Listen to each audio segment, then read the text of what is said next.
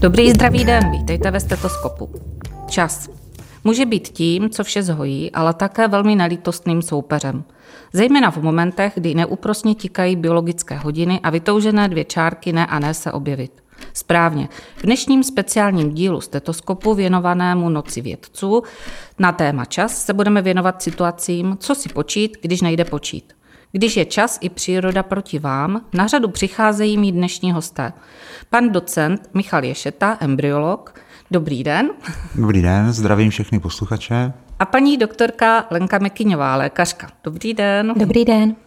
Oba jsou z pracoviště reprodukční medicíny, Centra asistované reprodukce, gynekologicko-porodnické kliniky fakultní nemocnice Brno a lékařské fakulty Masarykovy univerzity. Vítejte ve stetoskopu.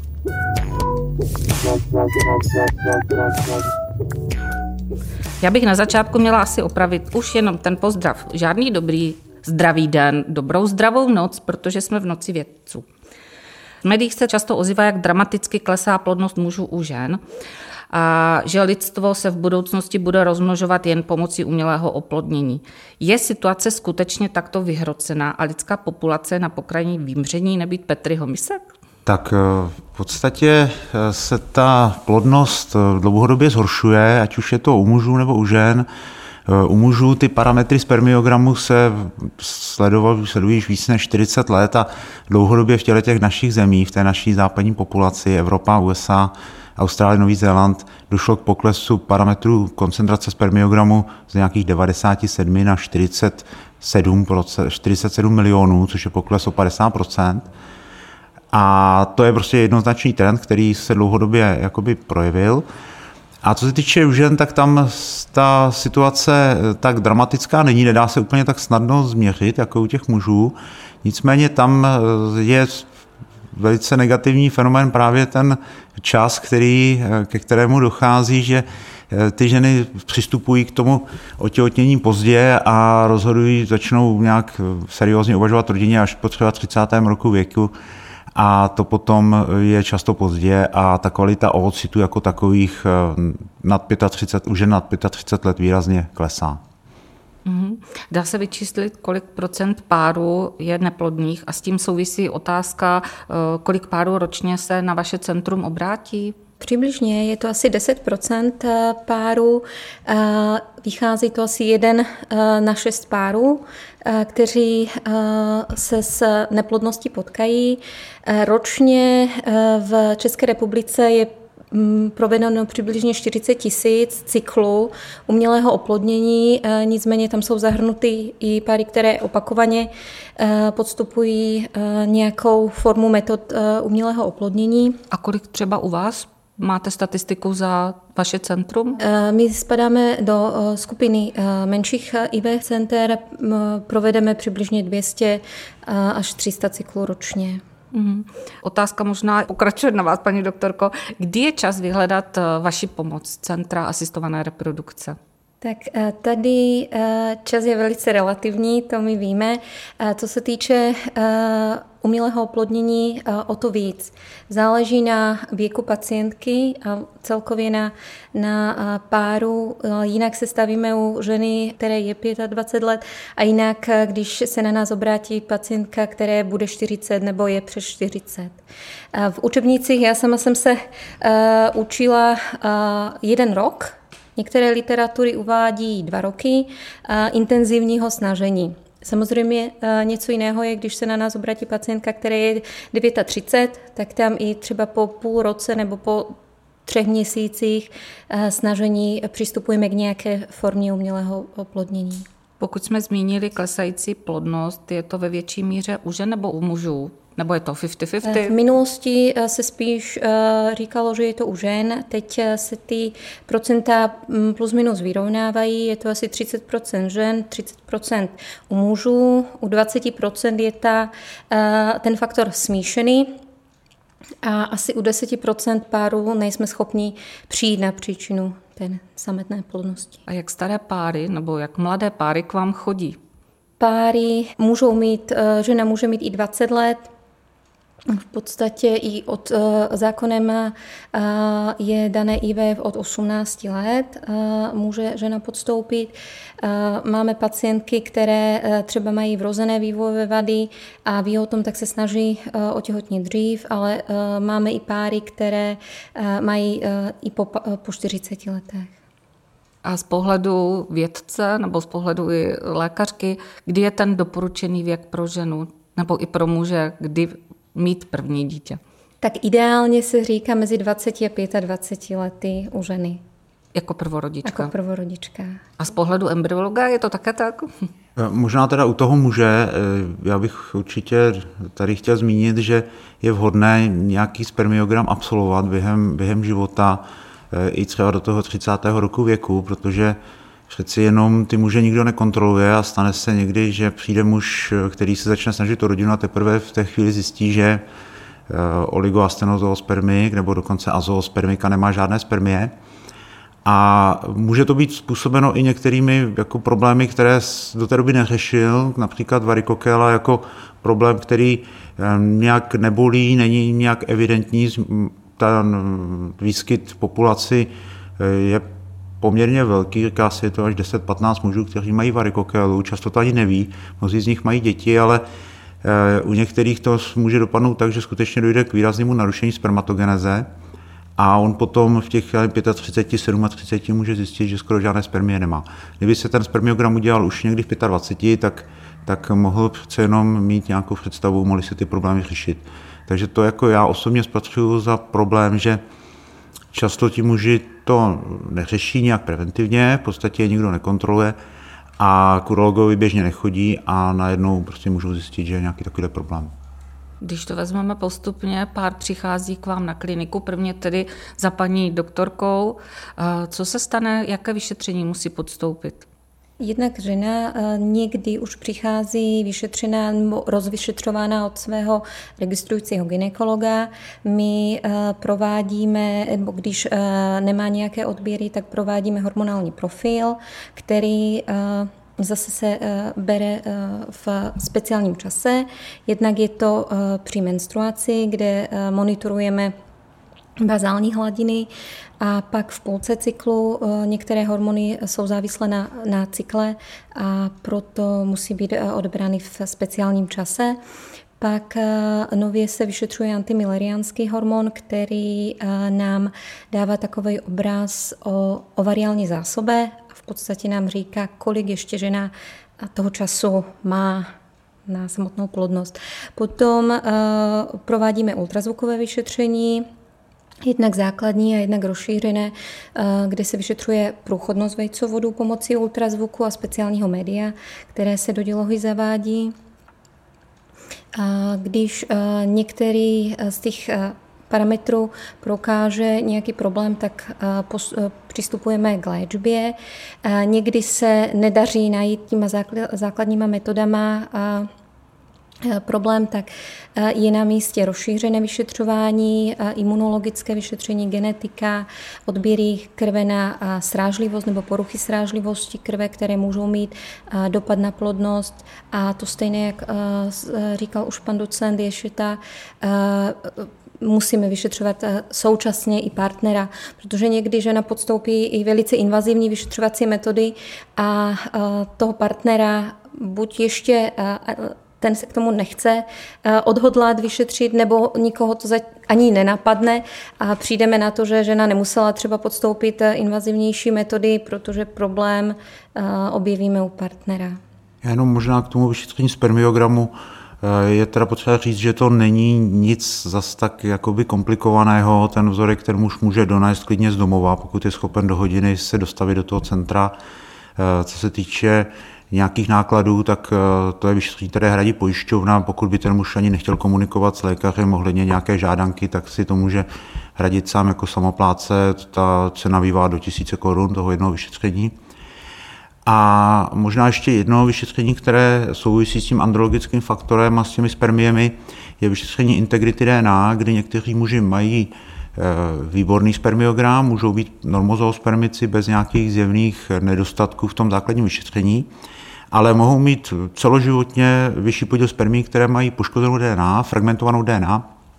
A takové spermie, když dojde k oplození, tak způsobí, že ten vývoj toho embrya se dřív nebo později zastaví. V podstatě v tu chvíli, když se začnou aktivovat geny toho muže, tak to embryo začne zpomalovat, stagnovat, po případě není schopné se implantovat. Takže je to takový, říká se, že až 20% právě těch idiopatických příčin eh, lidské neplodnosti jsou právě způsobené tímhletím eh, fenoménem fragmentace eh, DNA spermí. Takže i tohleto vyšetření, které teda pojišťovna nehradí a je trošku jakoby mimo ten základní balíček, i tohle vyšetření teda má smysl, obzvlášť teda v případech, kde dochází k nějakým opakovaným potratům nebo neúspěchům. Odhalí třeba ty základní vyšetření nějakou banální chybu, v čem chybuje pár? U mě uh, asi nejbanálnější chybu uh, bylo časování pohlavního styku, kdy se pacientka uh, řídila podle aplikace v mobilu, který počítal nejplodnější dny a zjistili jsme, že se ten předpokládaný termín liší třeba o týden. Takže to jsou jedni z těch nejbanálnějších problémů, ale někdy odhalí Eh, třeba hormonální poruchu nebo nerovnováhu v hormonálním prostředí, kterou stačí eh, přidáním jedné tablety denně v určité fázi menstruačního cyklu podpořit eh, a vyrovnat tu rovnováhu a žena může přirozeně otěhotnět. Možná jenom k tomu časování je potřeba si uvědomit, že teda spermie žijí déle než ocity, po té, co se, co se uvolní spermie nebo co se uvolní ocit, takže Eh, úplně optimální, teda aby došlo k tomu plnému styku před ovulací. Eh, spermie žijí až k těch pět dní a obecně se říká tak ty dva dny před, před ovulací, kdežto ten, to ovulované vajíčko žije nějakých 12-16 hodin po ovulaci, takže ideální, aby už tam ty živé spermie byly v té chvíli, když dochází k ovulaci. Co vše se odehraje, než od vás padne to rozhodnutí, tak a jdeme na umělé oplodnění? Proběhne takzvaná konzultace, kde si probereme výsledky, případně doplníme ještě nějaké doplňkové informace a rozhodneme se, jakou cestou se uh, ubereme. A tady zase uh, hraje čas velkou roli. Někdo uh, přijde a chce od začátku umělé oplodnění, nechce jít cestou nějakých méně invazivních metod, které vyžadují svůj čas. Na druhé straně když je pár, který eh, žena má 25, objevíme poruchu, lehkou poruchu v spermiogramu, kterou jsme schopni nějakými metodami eh, zlepšit, tak můžeme provádět takzvanou inseminaci. Nicméně tady, eh, co se týče inseminace, úspěšnost se uvádí kolem 10% a inseminaci samotnou nedoporučujeme pacientkám, které jsou starší, kde nás tlačí čas. Mm-hmm tak eh, teď jdeme na to IVF, in vitro fertilizace. Tam jsou asi čtyři základní kroky celého toho průběhu, tak jestli bychom se mohli postupně jim věnovat. Určitě první bude uh, stimulace. stimulace ženy. A jestli je teda potom pod otázka moje, jestli je nějaká i stimulace muže. Eh, tak stimulace muže není, to odpovím na začátku. Stimulace ženy, ta se odvíjí od jejího věku a od eh, hodnot eh, nebo od výsledku krve, které, eh, které nám říkají jednak ovariální zásobu a můžeme předpokládat danou reakci na stimulační hormony, které mají za úkol zvýšit počet vajíček, které jsme schopni odebrat a použít při umělém oplození. Žena si píchá na začátku jeden preparátu, který má za úkol nastimulovat vaječníky, to znamená obecně v přirozeném cyklu roste jeden folikul, takzvaný domeček pro vajíčko. My potřebujeme, aby těch váčků nebo těch domečků bylo víc, právě proto, aby jsme využili, když už tak nákladnou, nákladnou metodu k tomu, aby jsme docílili v co nejkratším čase eh, samotné těhotenství. Eh, v půlce té stimulace nebo podle ultrazvukového výsledku eh, si žena začne píchat druhý lék, který má za úkol zabránit předčasnému prasknutí váčku a když jsme spokojení s její reakcí, tak ukončujeme stimulaci a žena si aplikuje lék na dozrání vajíček a časujeme samotný odběr. To, co jsem teď popsala, je takzvaný krátký protokol, který se v poslední době preferuje, jednak pro svoji délku nebo mm-hmm. pro svoji krátkost, jednoduchost stimulace a pro velice dobré nebo nízké procento nežádoucích účinků. Já sama teda z vlastní zkušenosti musím říct, že píchnout si ráno injekce do břicha není úplně teda procházka růžovým sadem. Je to pořád tak, že si ta žena to musí aplikovat eh, do břišní stěny? Eh, musí si to aplikovat někam a většinou se říká do bříška nebo do kožní řasy. Eh, já s humorem někdy říkám svým pacientkám, že když máme špíček na bříšku, tak je to eh, pro nás dobré, protože čím větší ten špíček, tak tím to méně bolí. Je to podkožní injekce, jsou velice tenké. V dnešní době eh, ta aplikační forma je velice snadná, jsou to mm, mm, v velké většině předchystané pera, kde se jenom nastaví dávka a jedním stisknutím se aplikuje. Takže ta samotná aplikace eh, je velice jednoduchá. Pacientky to zvládají sami.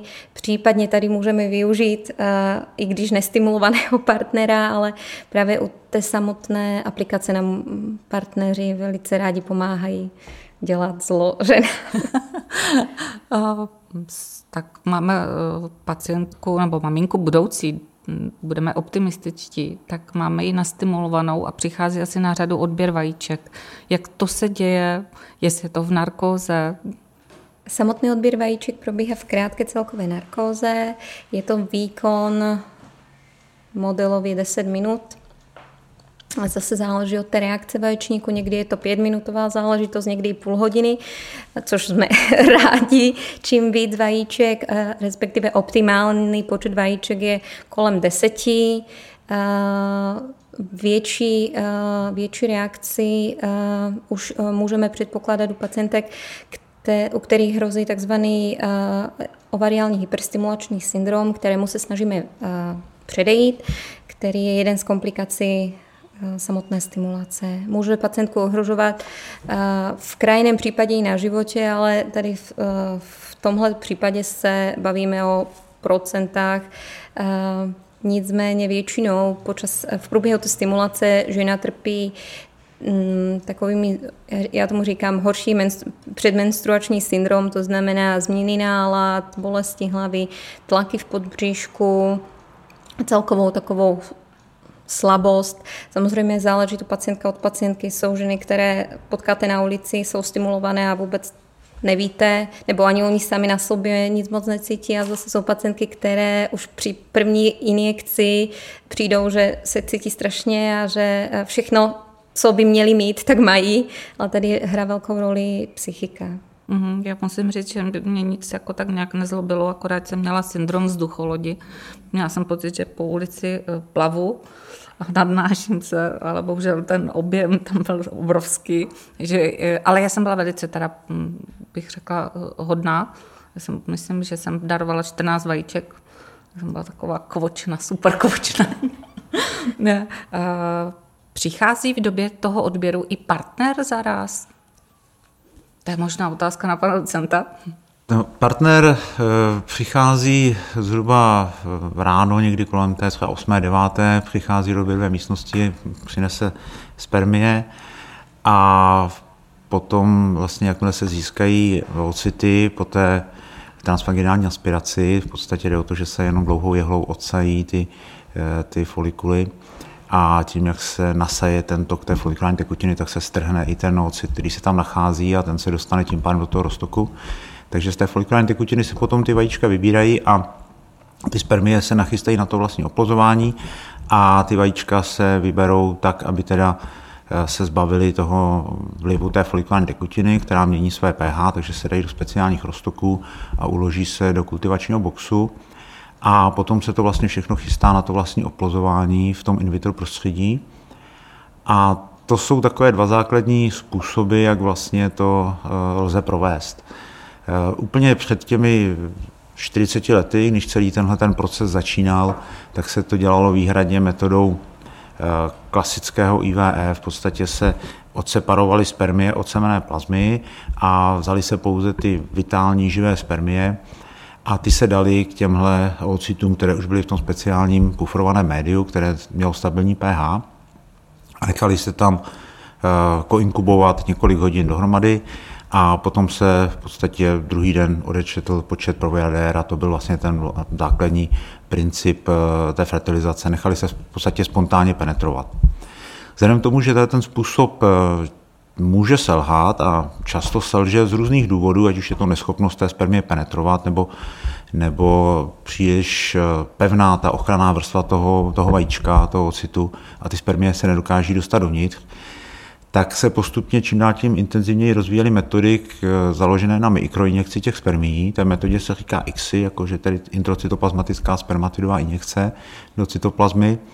A v podstatě se nasaje ta spermie ostrou pipetou, která se přímo injikuje do cytoplazmy toho ocitu. A to je dneska v České republice víc než 99 všech fertilizací je tímhle tím způsobem. Nicméně eh, pokud se dělá tenhle ten způsob oplozování, tak je strašně důležitá ta eh, důkladná separace těch spermí před tím vlastním použitím.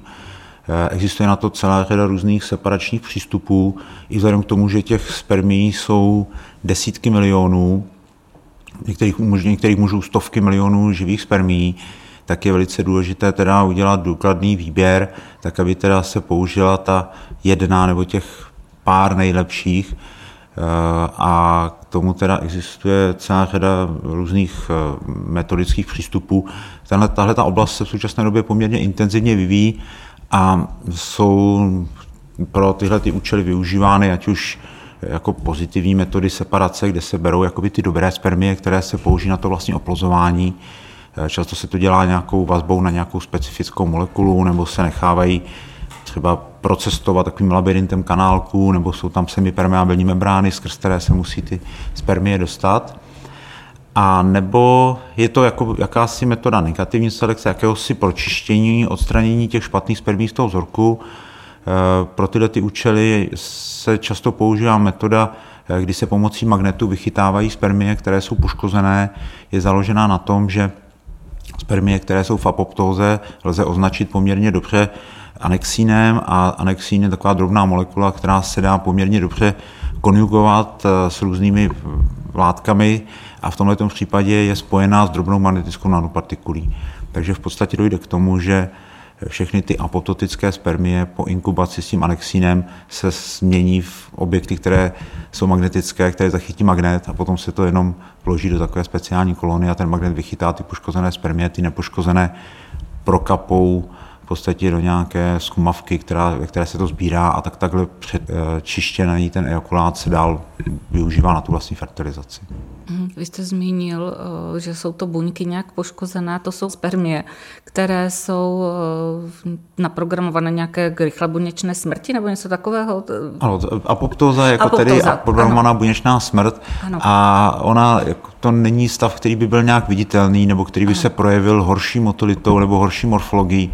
V podstatě to nemusí být nějak jako evidentní, takže ty spermie klidně mohou projít i tím základním separačním systémem ale eh, už začínají na jejich membráně vznikat takové volné fosfatydysyrinové konce, na které jsou typickým znakem právě apoptózy a po vazbě právě s tím anexínem se tím způsobem označí. Takže můžou vypadat úplně normálně, jak jsem říkal úplně v úvodu, ti muži můžou vycházet jako normozoospermici, ale ve finále zjistíme, že je tam větší podíl těch spermí, které jsou poškozené. Takže žena přichází k odběru vajíček, muž přichází k odběru ejakulatu eh, a teď se vyberou teda z nich to nejlepší, nejlepší vajíčko, nejlepší spermie, vloží se do Petriho misek a vy už si tam s něma poradíte, buď je necháte samotný tam dělat, nebo jim pomůžete. No. A to se děje dál, potom přichází asi na řadu kultivace, kterou asi velice bedlivě pozorujete, kontrolujete. Takže eh, ta kultivace eh, je zase ten základní systém byl v podstatě kultivační box, který drží stálou teplotu, stálou hladinu oxidu uhličitého a do něho se vlastně vložily misky, ve kterých byly ty, byla ta embrya. Postupně se to posunulo směrem, eh, že je snaha se na ně dívat co nejméně, aby teda se z toho kultivačního boxu už nevyndavali. Úplně ideální, aby tam byli celou dobu všech těch pět dní, kdy se kultivují. Chápu, intimita to musí aby, Přesně tak, protože vždycky je to změna, změna prostředí. Změna prostředí. Eh, ta kultivační média jsou právě určená na tu, na, tu, na tu atmosféru, která je v tom kultivačním boxu. Takže to samo o sobě eh, je stresující a Některá to embrya to můžou snášet hůře, některá lépe a tím pádem zase teda je větší, větší odpad a větší míra poškození nebo riziko větší míry poškození těch embryí. Takže je snaha je už nevydávat a dělá se to tak, že jsou takzvané timelapsové systémy, v podstatě se ta embrya dají do takových speciálních boxů, eh, ve kterých eh, jsou kultivační komůrky a dá se do té kultivační komůrky speciální miska, která má velice tenké dno, a v těch miskách jsou drobné jamky. V každé té jamce se dá jedno embryo a pod tu jamku každých 10-15 minut, záleží, jak, jak se to nastaví, přijede kamera, která to embryo jakoby proskenuje a na monitoru ten embryolog může pozorovat ten jejich vývoj. Takže ta výhoda je určitě v tom, že teda už je nemusí nikdo vyndávat, to určitě. A druhá velká výhoda je v tom, že my najednou získáme mnohem víc informací o tom vývoji těch embryí, což jsme dříve neměli. A postupně vznikly takové různé algoritmy, které vypočítávají, v jakém stádiu má být to embryo v určitém čase a vypočítává se ten jejich další vývojový potenciál. Jsou například situace, které jsou neslučitelné s normálním dalším vývojem.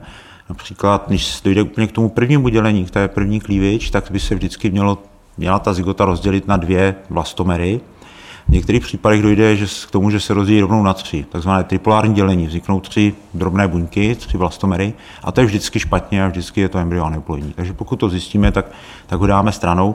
Dokud jsme neměli systém timelapsu, tak jsme to v podstatě nezjistili protože to další dělení nemusí být úplně symetrické, může tam být i lichý počet blastomer a v podstatě na základě toho eh, ten druhý den už ne, nelze říct, jestli to takhle bylo nebo nebylo. Jak eh, velký čas potřebují na kultivaci embryí, než teda můžeme dojít eh, k transferu? To, co tedy hradí pojišťovna, je základních 48 hodin kultivace. Nicméně mm, drtivá většina všech cyklů se kultivuje pět dní, což je doba kultivace, to je ta prodloužená kultivace, která je velice důležitá, protože zhruba třetí den dochází k aktivaci toho embryonálního genomu. Vlastně do třetího dne eh, celý ten vývoj funguje na zásoby RNA a proteinů z toho vajíčka, takže ty zásoby od té maminky. A teprve od třetího dne se začnou aktivovat ty vlastní geny toho embrya, ten genom toho muže a toho, toho ocitu. Takže to je strašně důležitý bod.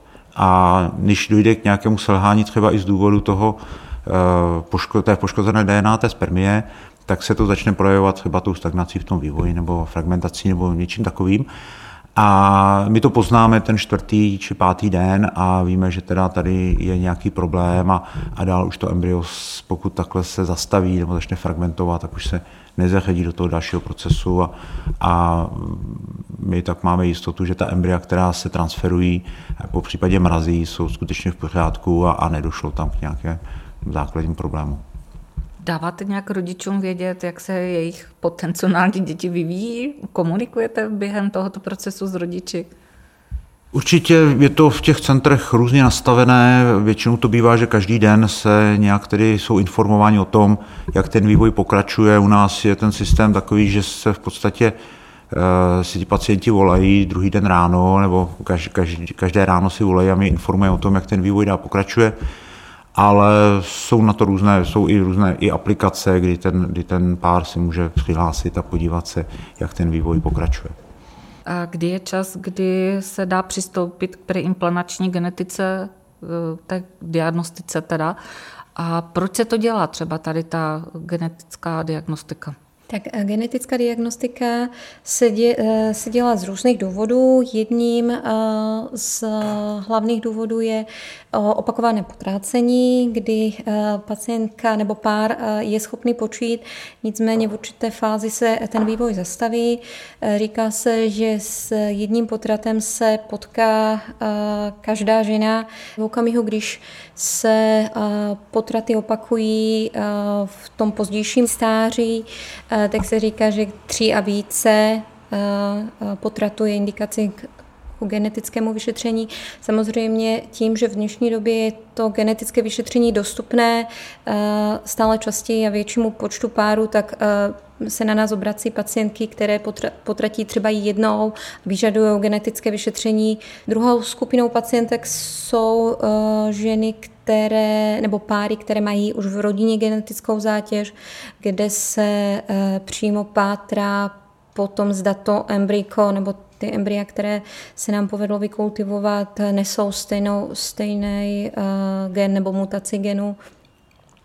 Případně jsou to uh, pacientky starší, kde se doporučuje genetické, genetické vyšetření. Pro mě jako lajka je to naprosto sci-fi, jak takového malinkého zhluku buněk, dalo by se říct. Vy dokážete odebrat něco z toho, z čeho dokážete udělat test eh, genetiky. Nepoškodí to třeba to embryo? A jak je velké to embryko, ze kterého odebíráte část? Tak odebírá se to ze stádia blastocysty, takže to je ten pátý den. Embryo ten pátý den má, říká se, těch 120, 150, 170 buněk a velikostně je to zhruba 200 mikrometrů, takže pětina uh, milimetrů, což je objekt, který už jakoby teoreticky by člověk zahlídl zblízka na sklíčku, kdyby se jako smítko na sklíčku, který jako a by tam... Odebírat. A z něho se odebírají ty buňky, odebírá se trofektoderm, eh, to jsou vlastně ty buňky na tom opačném polu. Když si představíte to embryo, tak je takový jakoby měchýřek, který má na jedné straně takzvaný embryonální pol a to je ten embryoblast, ze kterého teda vznikne to vlastní embryo a pak je ta dutina blastocelu a potom je tam tady ta, ta vlastní struktura toho trofektodermu, ze kterého vznikají tedy plodové obaly v podstatě.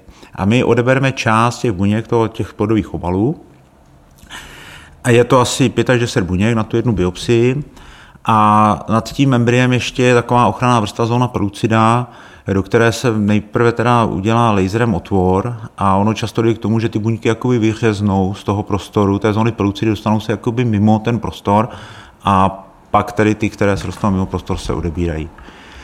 No a co se týče toho vlastního vyšetření, tak eh, dneska ty metody molekulární, biologické jsou dnes na, na takové úrovni, že 5-10 buněk uh, už není problém. Sekvenování nové generace dokáže získat obrovské množství informací z, z deseti buněk, ale dělají se i vyšetření třeba polových tělísek. To je vlastně jenom ta jedna polovina toho, toho vajíčka, Eh, které, ale o těch vyšetření postupně už teda jakoby se ustoupilo, ale, ale vyšetření třeba jenom jedné buňky se, se, se dělá a lze ho udělat, takže vyšetřování pěti, deseti buněk už není jako nic jako zas tak limitující.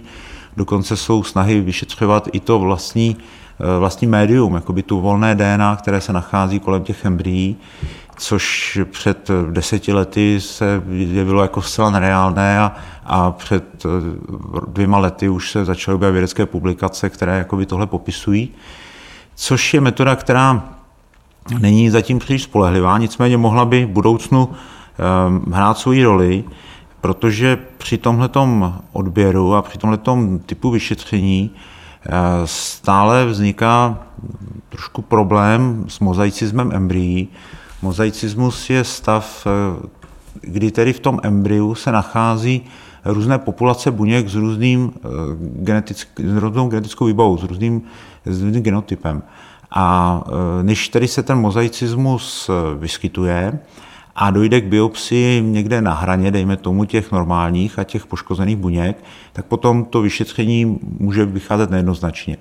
Když by potom teda by bylo vyšetření celkové, tak samozřejmě by to bylo věrohodnější. Takže ten mozaicismus je něco, co třeba dřív jsme neznali, až teprve tedy s tím rozvojem toho sekvenování nové generace se, se zjistilo, že teda některá ta embrya byla mozaicistní a mm, ty metody se postupně rozvíjí a tenhle ten způsob eh, hodnocení to nové generace je asi nejlepší a, a bude do budoucna jako eh, určitě převládat. Jinak k tomu genetickému vyšetření jako takovému jsou takové tři základní typy toho testování embryí. Jednak je to testování té vlastní přítomnosti aneuploidí. V podstatě jde jenom o to, jestli tam jsou správně všechny chromozomy, jestli tam některé chromozomy nejsou třikrát a není to teda triploidie nějakého chromozomu, anebo nějaký chromozom není jenom jednou a není tam nulizomii. Takže to je úplně takové základní vyšetření, které odhalí prostě jenom tyhle ty chromozomální aberace, jako je já nevím, třeba Downův syndrom nebo Patau syndrom. Pak je takové to vyšetření těch monogenních chorob, Eh, když tedy už máme nějakou, eh, nějaké podezření, že by se mohla vyskytovat tahle ta, dejme tomu třeba monogenní choroba, jako třeba cystická fibroza v populaci, nebo v populaci v tom páru, eh, tak to je potom velice důležité vyšetření, které teda současně i zahrnuje i to, i to vyšetření té aneuploidie, ale současně teda udělá i tu konkrétní chorobu, ten konkrétní gen.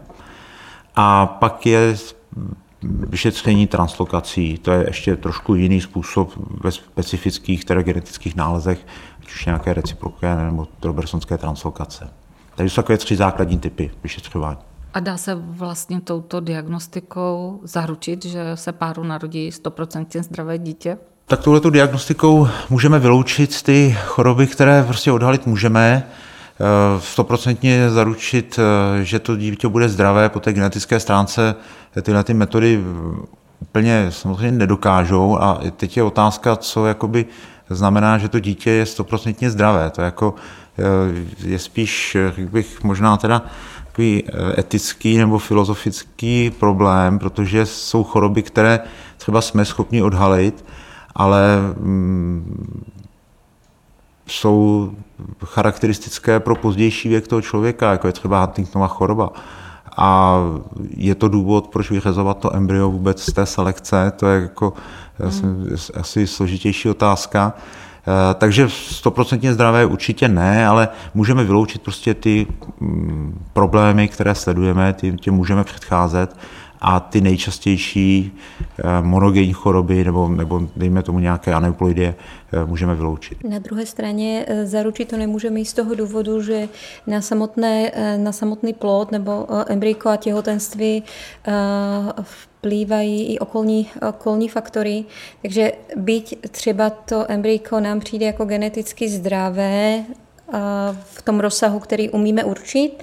E, v dnešní době e, nicméně na to embryo samotné v děloze může, e, mají, má vliv i vonkajší prostředí, způsob toho chování té samotné těhotné pacientky, případně infekce, které jí můžou v těhotenství ohrozit.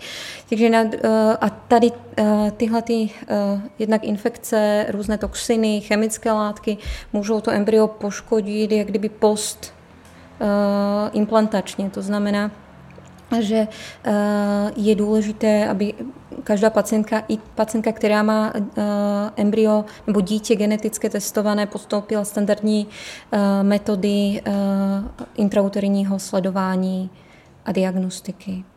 Já už jsem chtěla říct, že jsme opustili ložnice, ale my se do nich ještě vrátíme, protože nás čeká embryotransfer, kdy přijde maminka vy už máte připravené nakultivované embryka.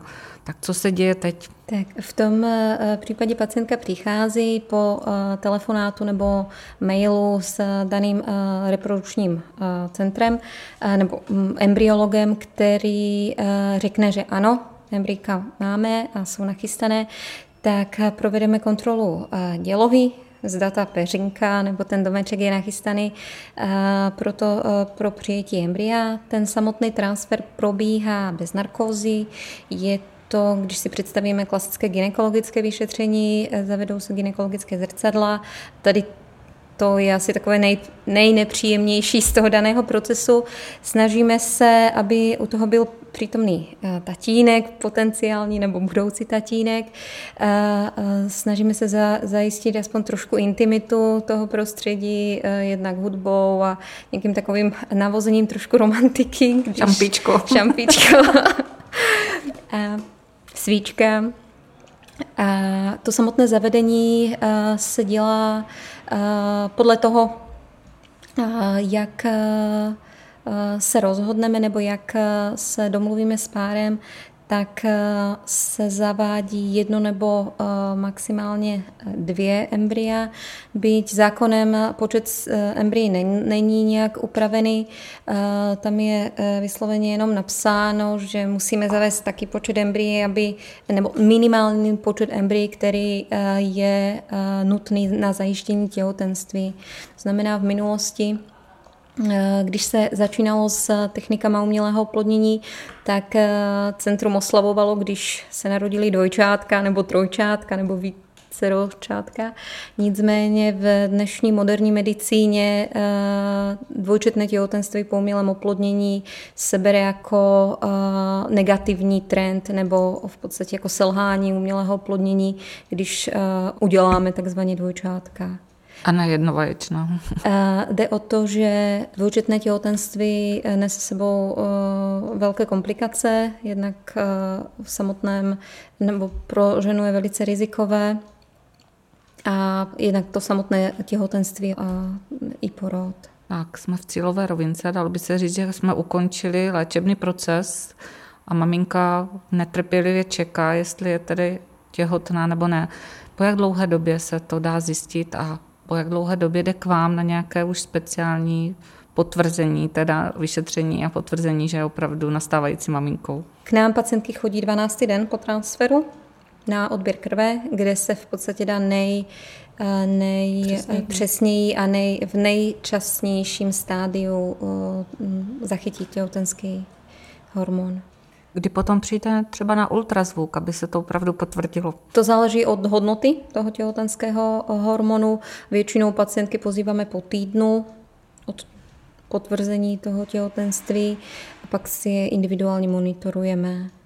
U nás v centru to probíhá tak, že si ho monitorujeme do zachycení srdeční akce, což je v šestém týdnu, nebo konec 6. začátek sedmého týdne a následně podle přání pacientky buď předáváme registrujícím ginekologům, anebo si ji necháváme u nás v péči v cestou eh, ambulanci těhotenství, eh, rizikových těhotenství. Byť samotné umělé oplodnění eh, není rizikovým faktorem, u samotného porodu, když to těhotenství je jednočetné, tak eh, žena může rodit eh, v podstatě jakýmkoliv způsobem a kde chce. Nicméně, nicméně většinou pacientky jsou už tak na nás navázané, že eh, vyžadují nebo požadují tu, to následné sledování. Vidím, opakovaně říkáme, že nejsou rizikové, tak vnitřně to tak nějak to vytoužené miminko chcou mít v nejlepší péči, tak je předáváme našim kolegům do Centra rizikového těhotenství a následně porod u nás v centru porodní asistence. Je to, vnímám to tak, že nejsou to ty pacientky, které by se přebíralo centrum porodní asistence, teď to nové, kde už by měly být vlastně v hlavní roli porodní asistentky, no, ale jdou klasicky lékařskou cestou. Jsou více nemusí, nemusí, nemusí. nemusí. V okamžiku, když to je jednočetné těhotenství, tak nemusí. Mm-hmm. Jak jsem říkala, není to riziko, eh, jak kdyby ten samotný, to samotné jednotočetné těhotenství není riziko, eh, ne, neohrožuje ženu nějakým způsobem v průběhu toho těhotenství. Tak to jsou šťastné zprávy.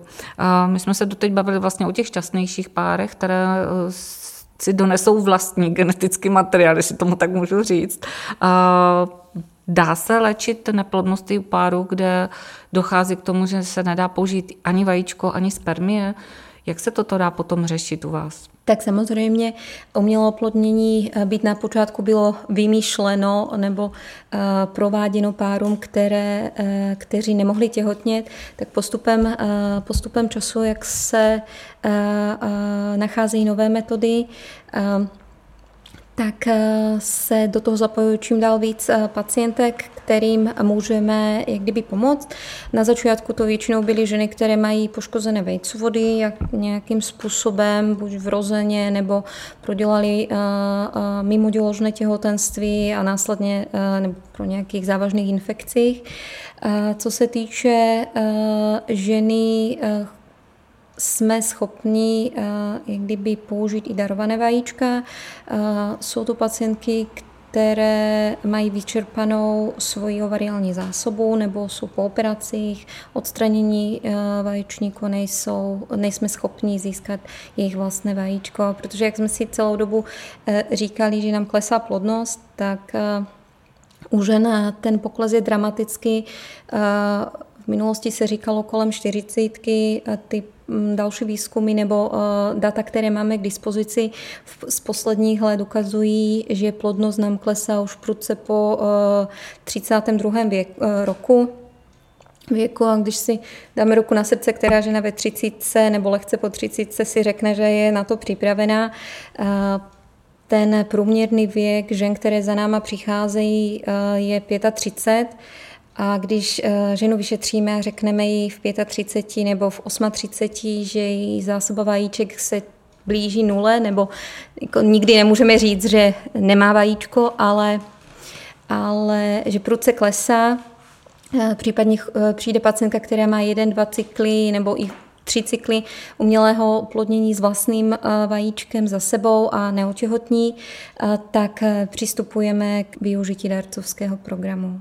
Mhm. Co vše teda můžeme darovat, to je velké téma darcovství, co vše může, může člověk darovat a jaké jsou limity pro ženy, pro muže, Darovat můžeme cokoliv, cokoliv a ano, komukoliv. Ano.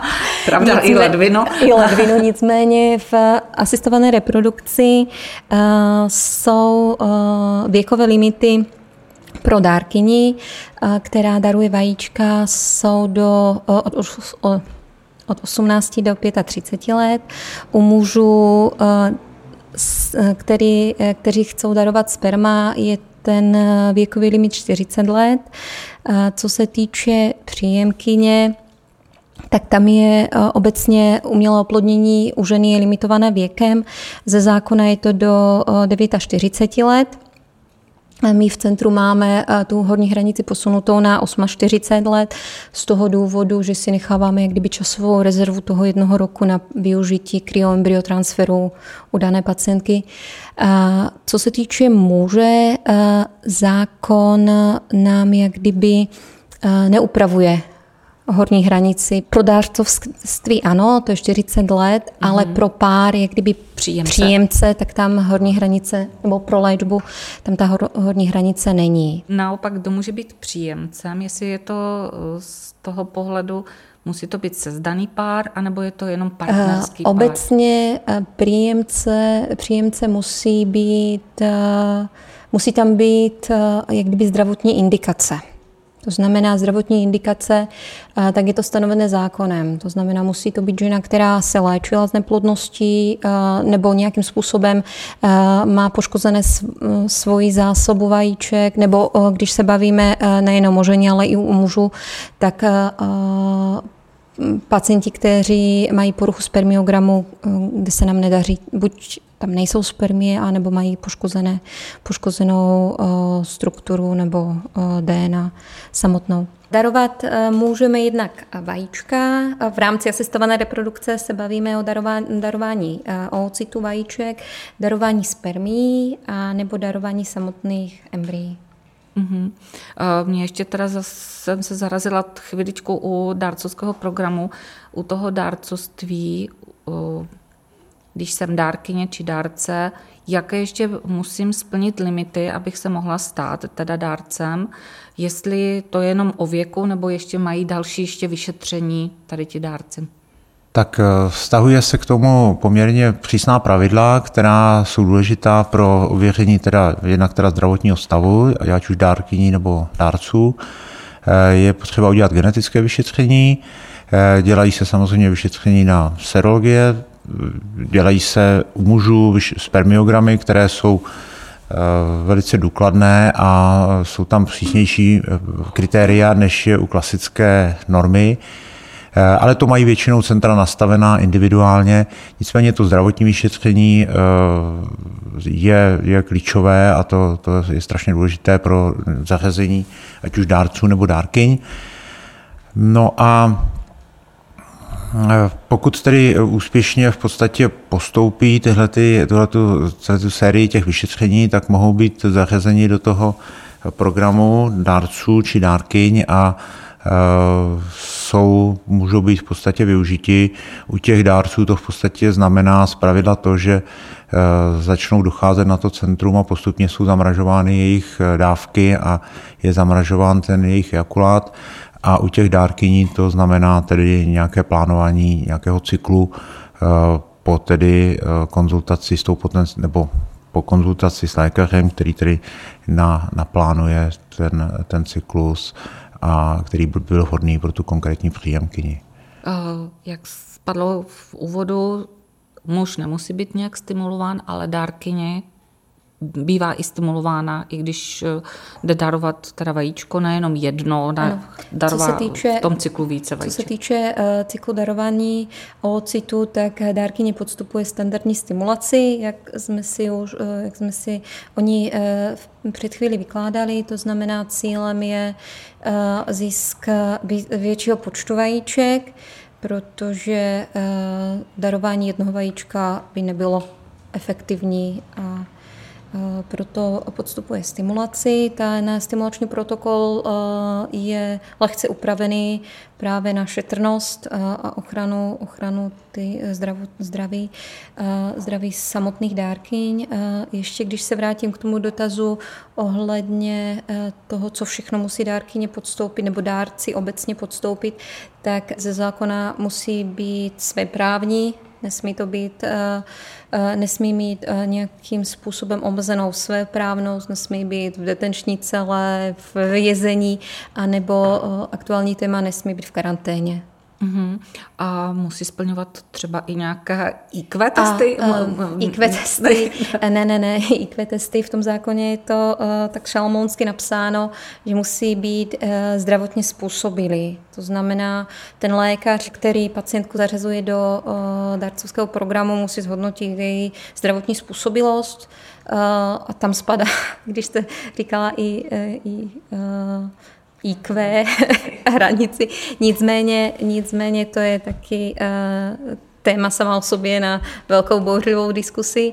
Nicméně spíš uh, je velice, velice důležité zhodnocení zdravotního stavu infekce, eh, ty se testují eh, klasické sexuálně přenosné HIV, syfilis, žloutenka typu BC a tady tyhle, jak vzpomínal pan docent, ještě ta serologické vyšetření. Nicméně lékař hodnotí i třeba stav ženských reprodukčních orgánů, to, zda byla těhotná, nebyla těhotná, jakou má, eh, jaké má přidružené nemoci, jestli dané nemoci nejsou eh, v tom, eh, i kdyby pro ní rizikové. A to stejné, to stejné u příjemkyně. Příjemce, příjemkyně musí být obecně zdravotně způsobila na donošení těhotenství tam, eh, byť to není jak kdyby konkretizováno zákonem, eh, jsou doporučení eh, jednak České sekce porod, perinatologické, jednak sekce asistované reprodukce, kde vycházíme z doporučených postupů, v podstatě to, co je lege artis. Samozřejmě někdy se potkáváme s případy tím, že ještě sloužím na porodním sále, kdy umělé oplodnění nebo oplození je provedeno v dárcovském programu a příjemkyně je žena, která třeba je po prasknutí dělohy nebo po opakovaných operacích na děloze, které jsou velice rizikové a jsou dodnes centra, které třeba provedou, provedou transfer nebo uh, obecně nejenom při, uh, jak kdyby dárcovský program a při, jak kdyby příjemce, ale obecně asistovanou reprodukci i ženě, která třeba podle našeho názoru by už neměla být těhotná. Hmm. Dárcovský program je oboustranně anonymní. To znamená, že já jako dárkyně ani jako příjemce nevím, od koho to je a nevím, komu daruji.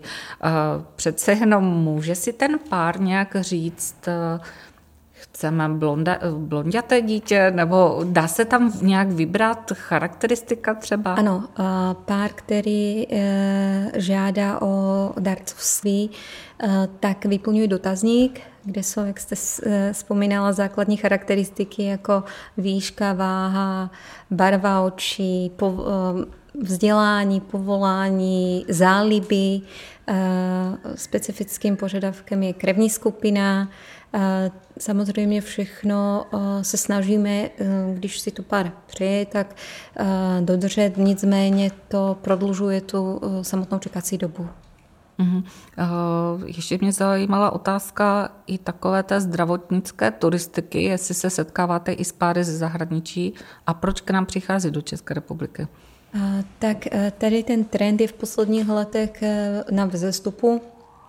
Jednak eh, eh, dan z takých eh, dvou, dvou hlavních důvodů. Jednak je to kvalita, vysoká kvalita zdravotní péče v České republice a jednak legislativa, která je k tomuto, k té zdravotní turistice v úvozovkách otevřená. To znamená, nemáme to jak kdyby zakázáno a co není zakázáno je dovoleno takzvaně.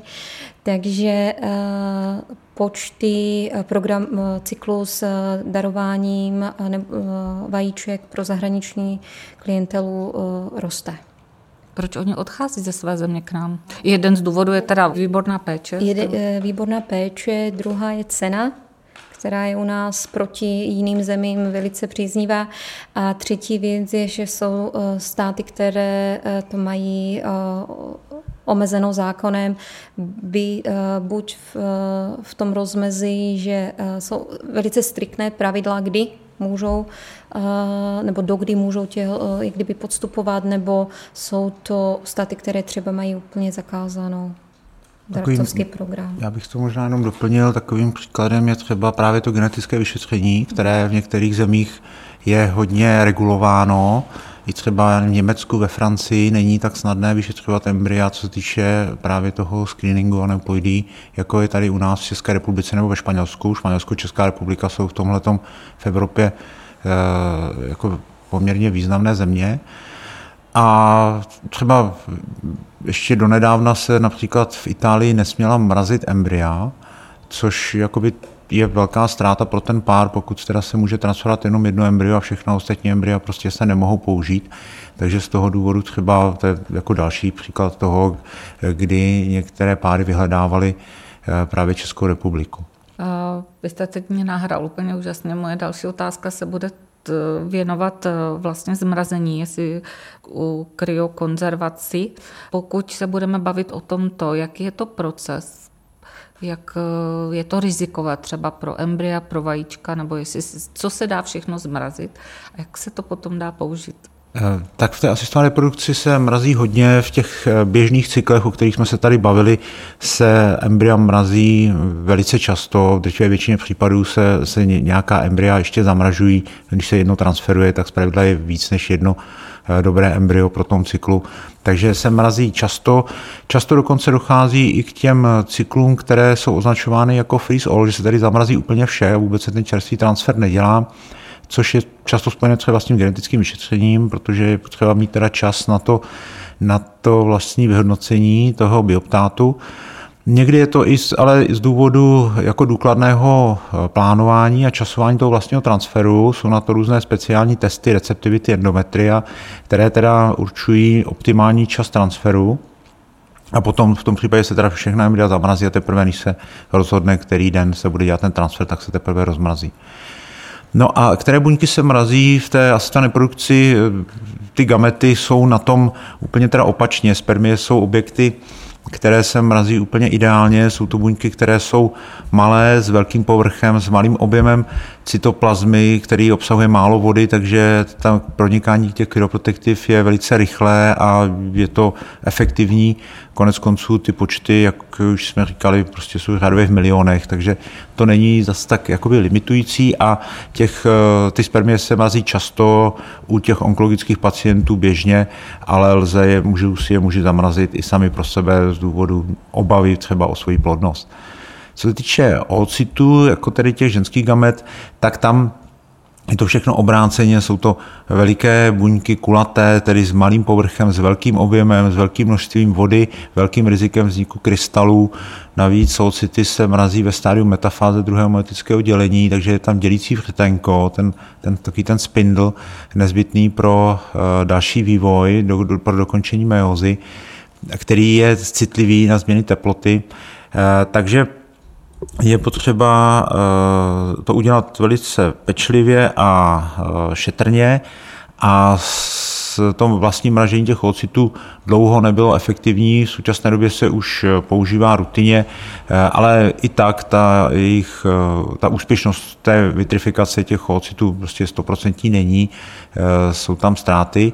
No a co se týče mražení embryí, tak drtivá většina embryí, které se mrazí, jsou ty pětidenní, tedy ty blastocysty a tam v tom případě ta úspěšnost už je vysoká. Eh, není, není stoprocentní, ale eh, drtivá většina embryí bez problémů přežívá ten proces vitrifikace eh, a můžou se potom úspěšně použít a už se prostě staly jenom rutinní součástí těch dalších metod.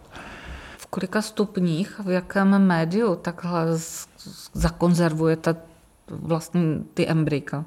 Takže ta embrya se zamrazí v podstatě do kapalného dusíku při minus 196 stupních Celsia se v podstatě ponoří do toho, do toho kapalného dusíku a takhle jsou konzervována a vydrží takhle let, několik let. E, jsou na to různé přístupy, v některých zemích je dokonce zákonem regulovaný ten, ta doba skladování.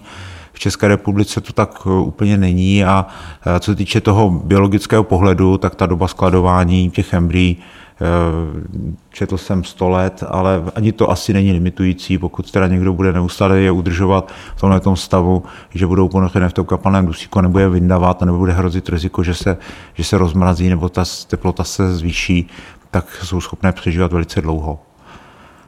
Liší se potom transfer eh, rozmraženého embryka a toho čerstvého?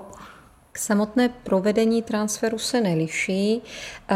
Poslední dobou se objevuje čím dál víc práci na téma právě freeze all, kde se doporučuje vychází jak kdyby lepší výsledky, když se netransferuje embryko do toho stimulovaného ženského těla, ale nechá se třeba měsíc, než ty hormonální léky, které jsme používali na samotnou stimulaci, odezní a pak v přirozeném cyklu za předpokladu, že žena jinak má normální menstruační cyklus, ovuluje a třeba ten důvod, proč jsme prováděli umělé oplodnění, bylo z stran partnera. Třeba žena má normální menstruační cyklus, ovuluje a ten samotný cyklus umělého oplodnění se prováděl z důvodu poruch na straně muže, tak v tom případě můžeme transferovat do přirozeného cyklu ovulující ženy, kde se načasuje podle ultrazvuku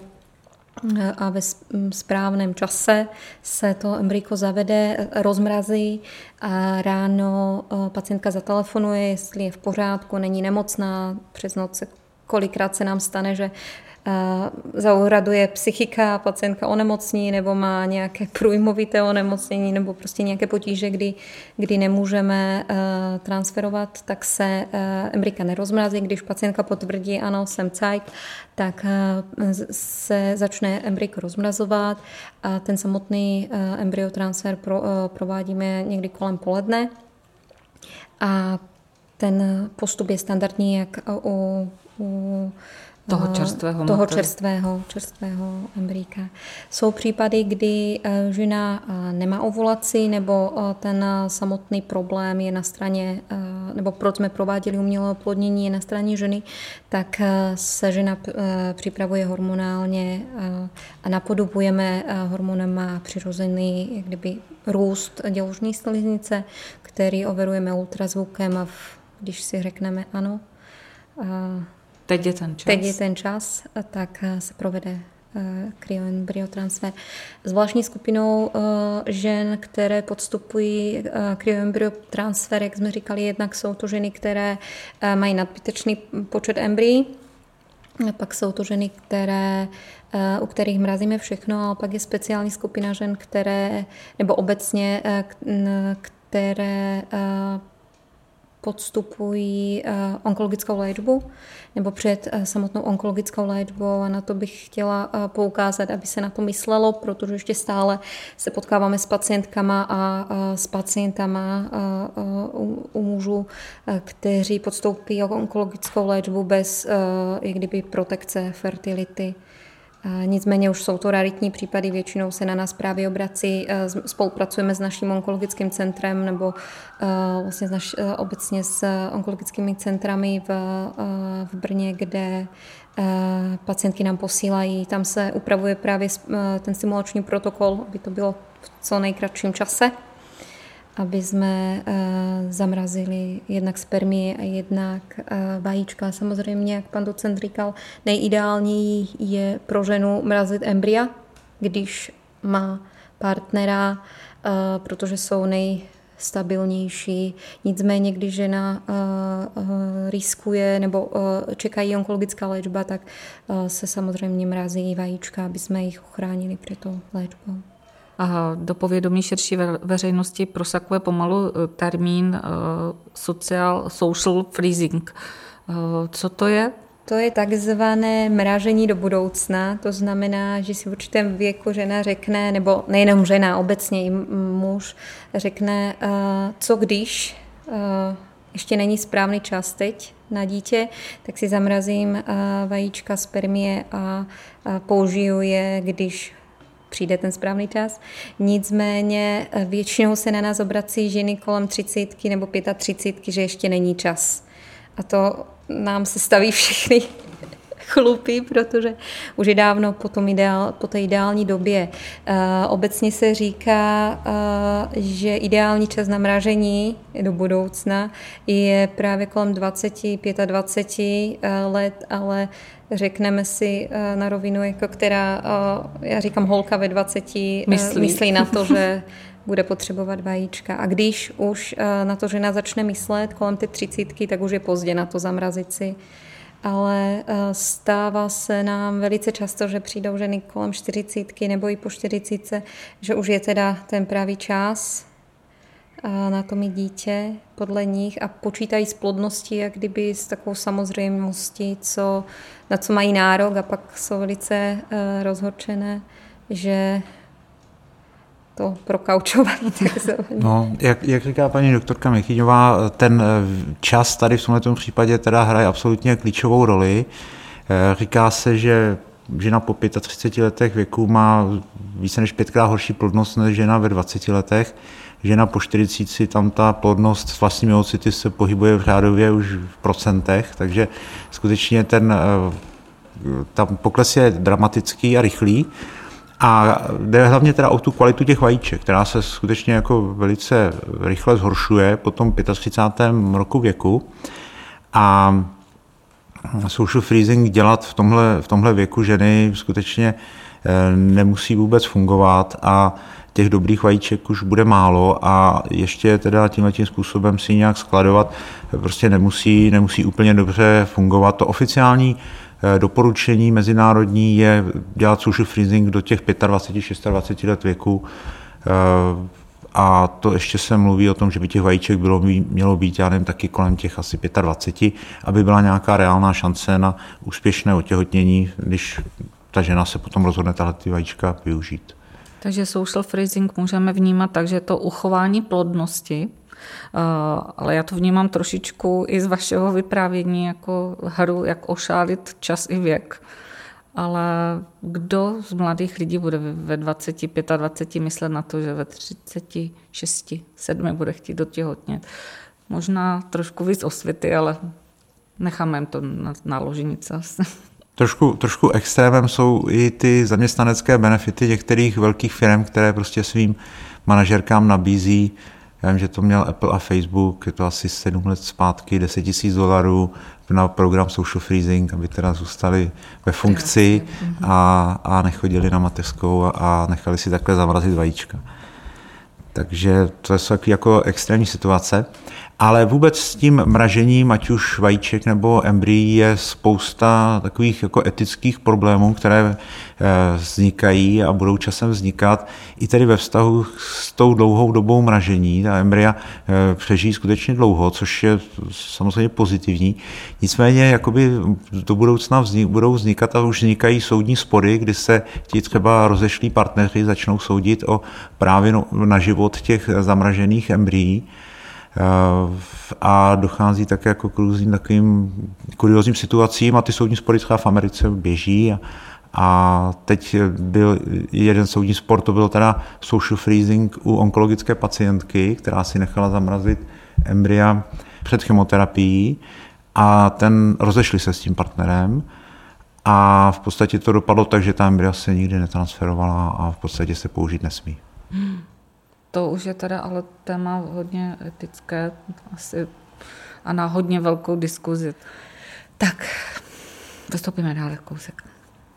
Centrum asistované reprodukce je bezesporu jedním z nejlepších a nejdále fungujících center pro léčbu neplodnosti a to myslím, že nejen v České republice, ale snad se i srovnání se zbytkem Evropy.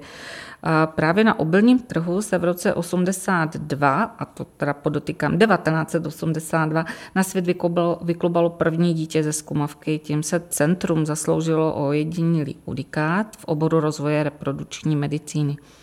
Úspěšné těhotenství a následný porod zdravého dítěte po IVF v léčbě v Evropě byl celosvětový úspěch. To je asi pro Centrum asistované reprodukce typické jít ku předu. Jakým výzkumem se nyní zabýváte? Spolupracujete třeba s jinými nemocnicemi či centry? Tak v současné době nám tady běží několik výzkumných projektů. Ten úplně jakoby ta základní výzkumná činnost je mimo jiné zaměřená na určité ověření efektivity mm, metodik, které přichází do asistované produkce. Testovali jsme právě některé ty separační systémy spermí, které se objevily v České republice před asi čtyřmi lety a v současné době jsou poměrně intenzivně využívány napříč v podstatě ve všech těch eh, privátních centrech asistované produkce. Takže tam jsme měli v podstatě takový jako vyloženě provozní zájem ověřit eh, ty, eh, ta, ta data, do jaké míry to skutečně koreluje a do jaké míry jsou tyhle ty separační techniky lepší než to, to běžné, to stávající, co se používá. No a co se týče těch vlastních, těch velkých výzkumných projektů, tak teď tady máme eh, projekt, který je zaměřený na přítomnost látek typu endokrinních disruptorů, jsou to bisfenoly, které mohou eh, mít eh, negativní dopad na reprodukci, ať už žen nebo mužů. Primárně sledujeme muže, je to už poměrně velký soubor a v podstatě nás zajímá takový ten přímý, přímý dopad těchto látek.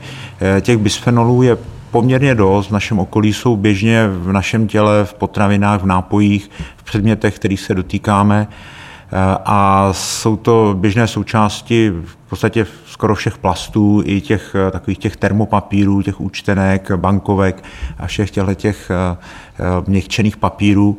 Eh, tím pádem se snadno dostávají do našeho těla a bylo už několikrát prezentováno, že můžou narušovat meotické zrání lidských ocitů a my jsme sledovali teda ten dopad na, na tu spermatogenezi a na vlastní spermie.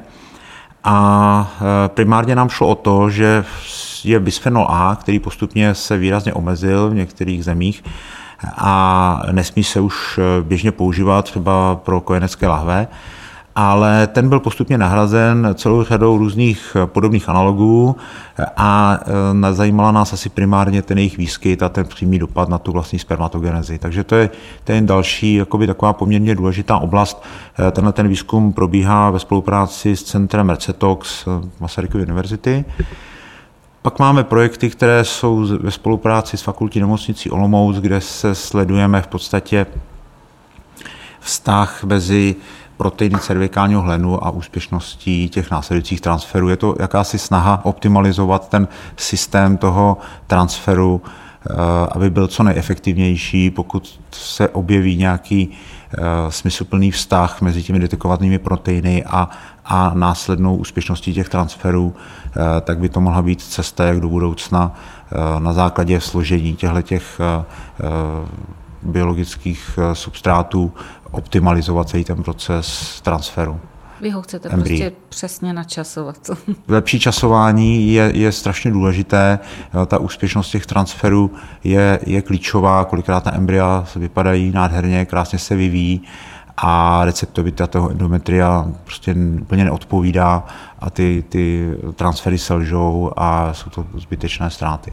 České republice a to i v Brně veliká řada klinik, jak soukromých, tak státních a řada pracovišť, které se zabývají reprodukční medicínou. V čem spatřujete výhodu Centra asistované reprodukce v rámci gynekologicko-porodnické kliniky? Naše centrum navštěvuje specifické spektrum pacientek. Eh, jednak jsou to pacientky, které eh, přímo eh, navazují z Centra pro léčbu endometriózy, pacientky, jak jsem už před chvílí vzpomínala, pacientky před onkologickou léčbou, a pak pacientky, které v jiném centru, pro jiné centru, centrum jsou takzvané rizikové, protože naše centrum spadá pod fakultní nemocnici, takže pacientky, které třeba nemůžou podstoupit narkózu, v rámci eh, jiného centra, eh, soukromého centra, eh, ale je tam potřeba mít návaznost na komplexnost péče, tak tady, to, tady pro ty pacientky je naše centrum jak kdyby specifické.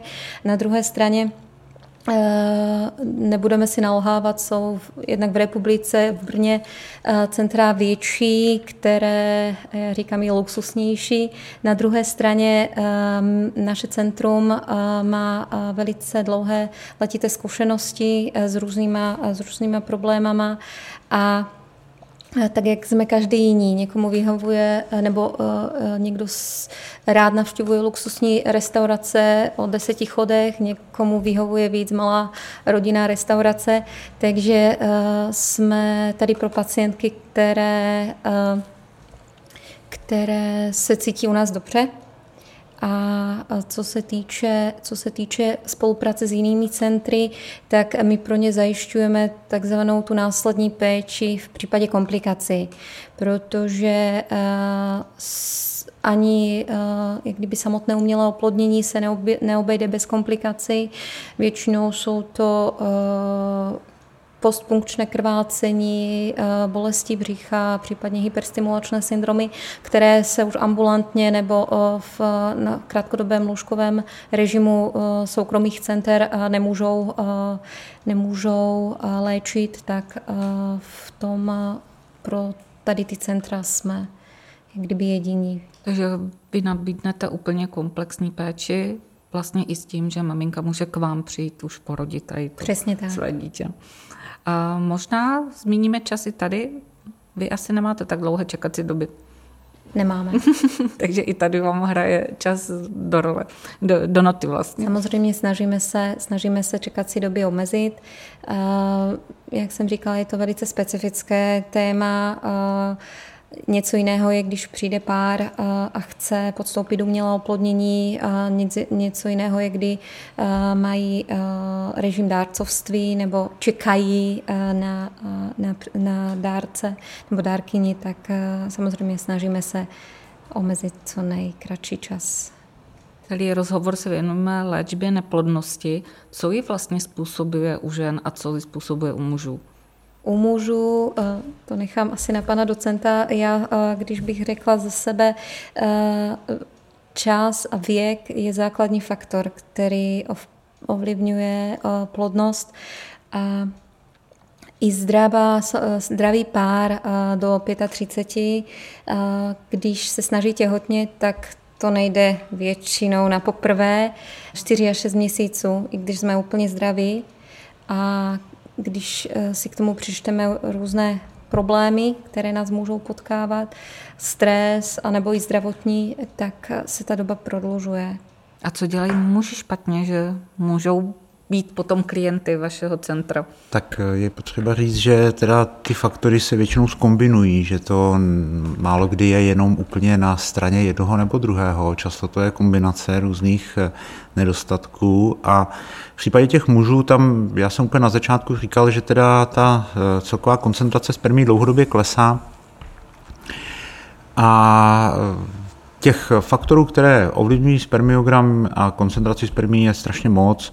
Eh, ať už to jsou takové ty vnitřní, jako genetické, říká se, že je to více než 160 genů, které ovlivňují nebo řídí vlastní spermatogenezi, eh, tak eh, sem patří i takové ty zdravotní problémy, jako je třeba ta zmiňovaná varikokéla, což je něco, co je prostě populaci poměrně často. Varikokéla jsou jakési křečové žíly v oblasti šourku, nejčastěji na levé straně, které způsobí to, že ta krev se z oblasti šourku nevrací, zůstává tam, tím pádem teda eh, otepluje eh, testikulární tkáň a narušuje tak v podstatě ten vlastní systém termoregulace.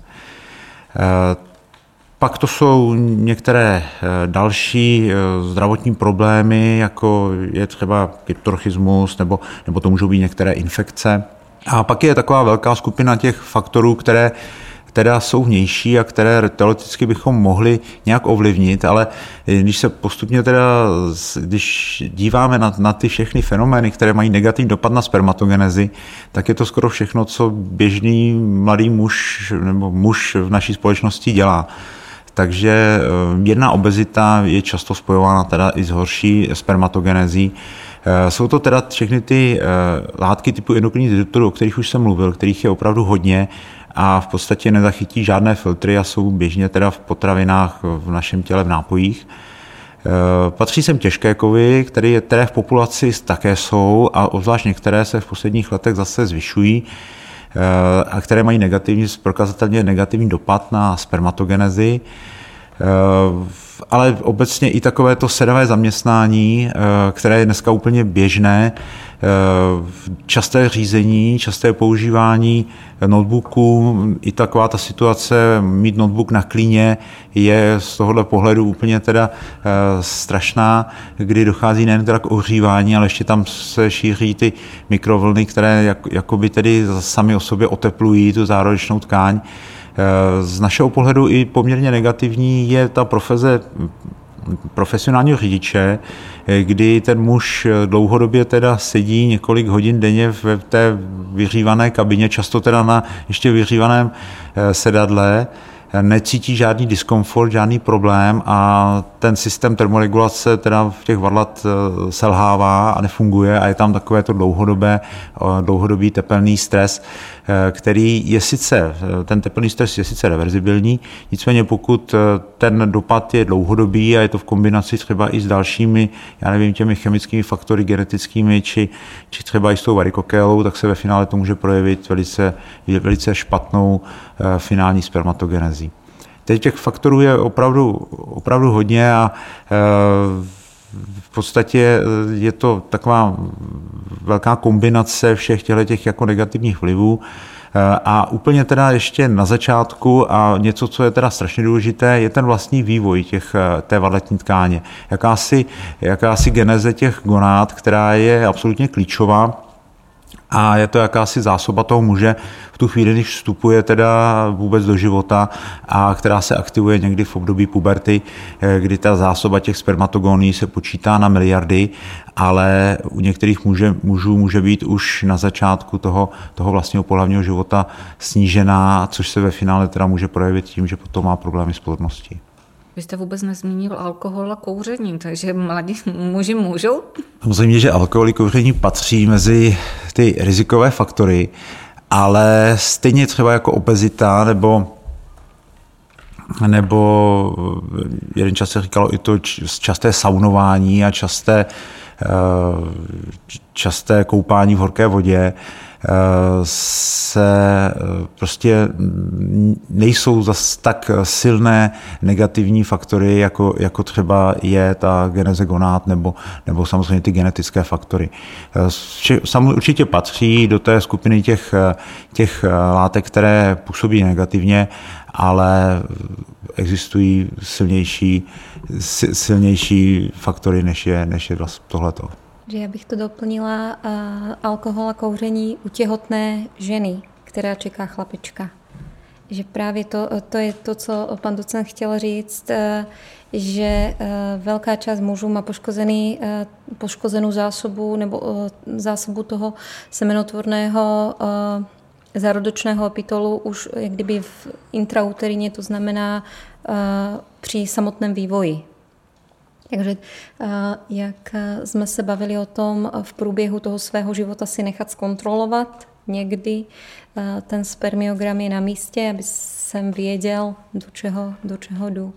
A to stejné u té ženy, celou dobu se bavíme o čase. Reprodukční stárnutí u ženy probíhá od narození. V podstatě nejenom od narození, ale začíná už v děloze. Žena, holčička